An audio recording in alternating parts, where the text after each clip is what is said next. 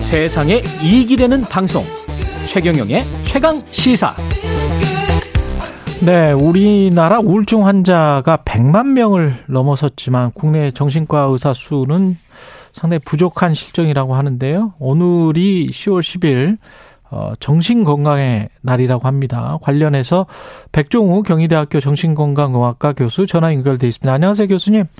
네, 안녕하십니까. 예. 우울증 환자가 100만 명이라는 게 이게 연인원인가요? 아니면 예, 연, 연인원을. 연인원이죠. 예. 네. 예. 그러면 같은 분들이 이제 중복 계산돼 있을 수가 있겠네요. 예, 예. 그렇습니다. 예. 뭐 이게 정신 건강의 날이 특별한 어떤 취지로 만들어진 겁니까? 예, 원래는 1968년에 대한신경정신의학회에서 이제 4월 4일을 정신건강의 날로 음. 어, 제정했었는데 그 중간에 92년에 세계 정신건강 연맹이나 세계 보건 기구가 이제 10월 10일을 정신건강의 날로 제정했습니다. 우리나라도 2017년에 정신건강복지법이 개정되면서 예. 세계 정신건강의 날로 맞춰서 변경되게 됐습니다. 이게 정신 건강이라는 게 그냥 스트레스 받는다. 뭐 이렇게만 네. 생각하는 것 같은데. 그럼 스트레스 받으면 정신 건강에 안 좋은 겁니까? 어, 어, 뭐 어느 정도가 돼야 어. 병원을 가야 되는 거예요? 스트레스를 안 받는 사람은 이제 없겠죠. 죽은 사람밖에 없겠죠. 어. 네. 예, 그래서 어떤 면에서는 또 필요하기도 하고, 아. 어, 우리가 또 우울을 통해서 또 더 성숙해지기도 하고, 어. 그렇죠. 불안 때문에 살아남기도 하는 건데요. 음, 이게 이제 아, 질환이 될 수 있고, 음. 또 일부 심, 심할수록 이제 뇌질환으로 꼭 치료받아야 되기 때문에, 예. 그런 의미에서 이제 정신건강의 날을 제정하게 된 것 같습니다. 이게 아 정신적으로 불안하고 이게 스트레스가 너무 심하면 뇌지다 뇌질환도 혈관 질환 뭐 이런 것도 영향을 미치는군요. 아, 그렇죠. 예. 결국은 정신질환은 기본적으로는 뇌질환인데 영국에서도 20년 동안 이제 정신건강 없는 신체 건강은 없다. 이런 표어를 제일 많이 사용했었거든요. 예. 이게 특히 선진국이 될수록 어, 신체적인 건강과 정신 건강을 함께 챙겨야 된다. 아, 어, 이게 필요한 시점이 우리도 된 것 같습니다. 우리가 지금 사망 원인 중에 자살이 꽤 높았었는데 네. 지금은 어떻습니까? 아, 저희가 사실 OECD 국가 중에 통계 작성한 중에 리투아니아가 1위인 두 해를 제외하고는 계속 1위였는데요. 그 예. 1년에 이제 작년 같으면은 이제 12,906명이었습니다. 예. 어, 이거는 이제 2011년에 15,906명보다는 딱 3,000명이 줄어든 음. 어, 전보다는 감소 추세지만 예. 비율로 보면은 여전히 OECD 1위에 아, 상당히 자, 자살률이 높은 나라인 건 사실입니다. 이게 중독도 어떤 정신병인가 뭐 도박 뭐 마약 이런 거 말고 뭐 일반적으로 뭐 주식이나 뭐 휴대폰이나 이런 거는 자가진단 음, 이런 게 있을까요 혹시 아, 그렇죠. 이게 중독 문제가 이제 과거에는 어, 워낙 구입이 어려웠으니까 예 마약 중독 같은 경우는 소수가 대상인데 지금은 구입이 너무 쉬워진 게 또 큰 문제를 일으키고 주식 중독이나 도박 이런 건 이제 행위 중독으로 분류되는데 예. 앞에 자살과 같이 이제 절망사라고 할 때 음. 결국은 절망에 빠져서 자신을 어, 이제 공격하거나 자신을 해치는 것들이 이제 마약, 알코올로 인한 사망, 자살 등등이거든요. 예. 이 코로나 이후에 특히 이슈가 되고 있습니다. 그렇군요. 근데 그 국내 정신과 의사 수가 OECD 회원국 평균의 절반에도 못 미친다. 네, 우리나라의 의사 수에 비해서도 지금 최하위권인 건가요? 이 과거에 어느 나라나 개발도상국 시기에는 예. 이 중증 정신 질환의 수용 중심의 치료를 하고 음. 예, 정신과에 오는 분들도 중증인 분들만 오신 시대에 이제 만들어진 법과 시행 규칙이 이제 그렇겠네. 요양병원보다도 저희가 입원 환자 60명당 정신과 전문의 한 명이 배출된 제일 낮은 수준이거든요. 예.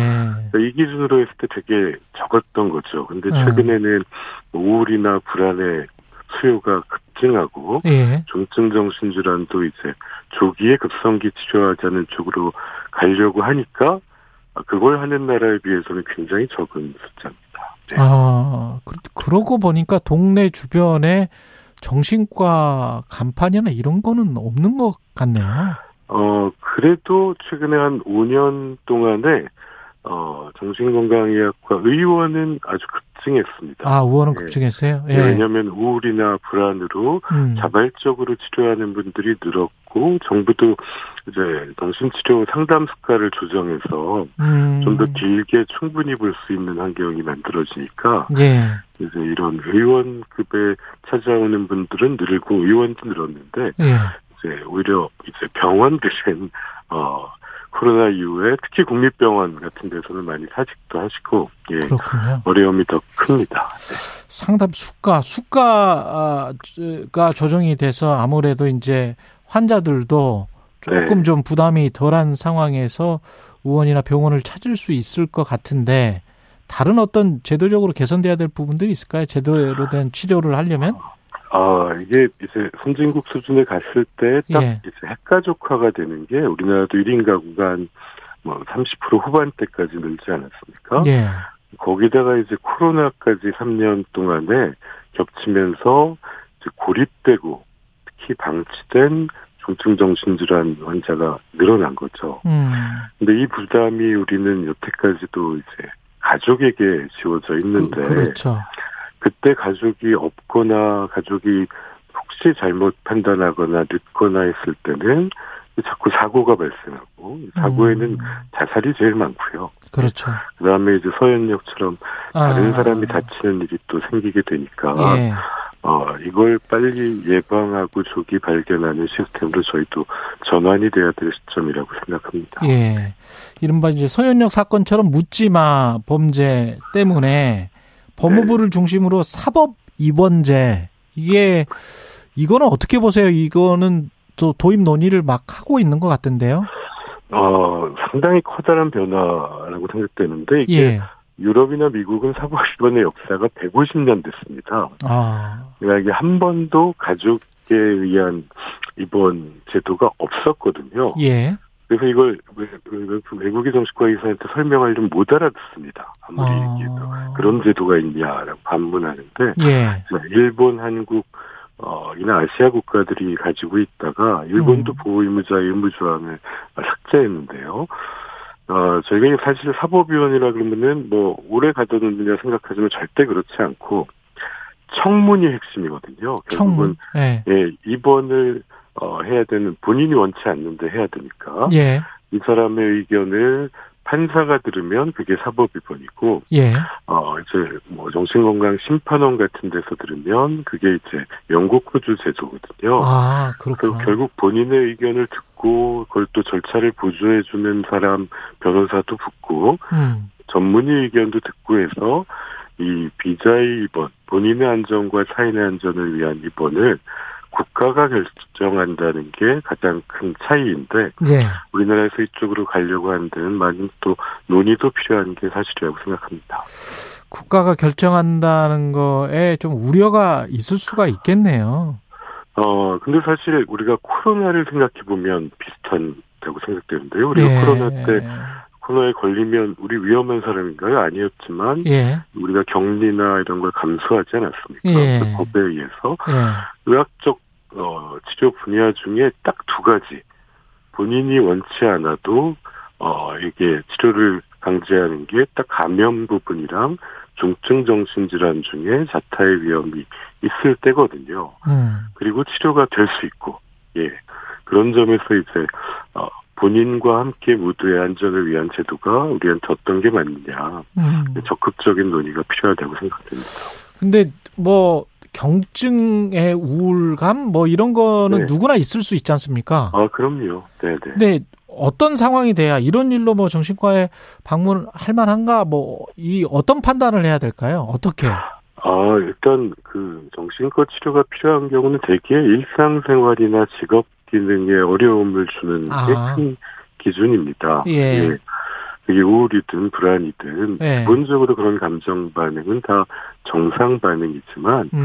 아, 인간이 가져온 그런 감정 시스템이 되게 효율적인데 그만큼 이게 잘 작동하지 않을 때 예. 그것 때문에 또 우울증이라는 거는 그걸로 사람이 죽을 수도 있는 심각한 뇌질환이기도 하거든요. 그렇죠. 예. 네, 그런 의미에서는 또 조기에 발견해서 적극적으로 치료하는 게 우리 음, 사회 전체의 이득이다 이렇게 볼 수 있다고 생각합니다. 네, 알겠습니다. 고맙습니다. 지금까지 백종우 경희대학교 정신건강의학과 교수였습니다. 네, 고맙습니다. 10월 10일 화요일 KBS 1라디오 최경련의 최강시사였습니다. 고맙습니다.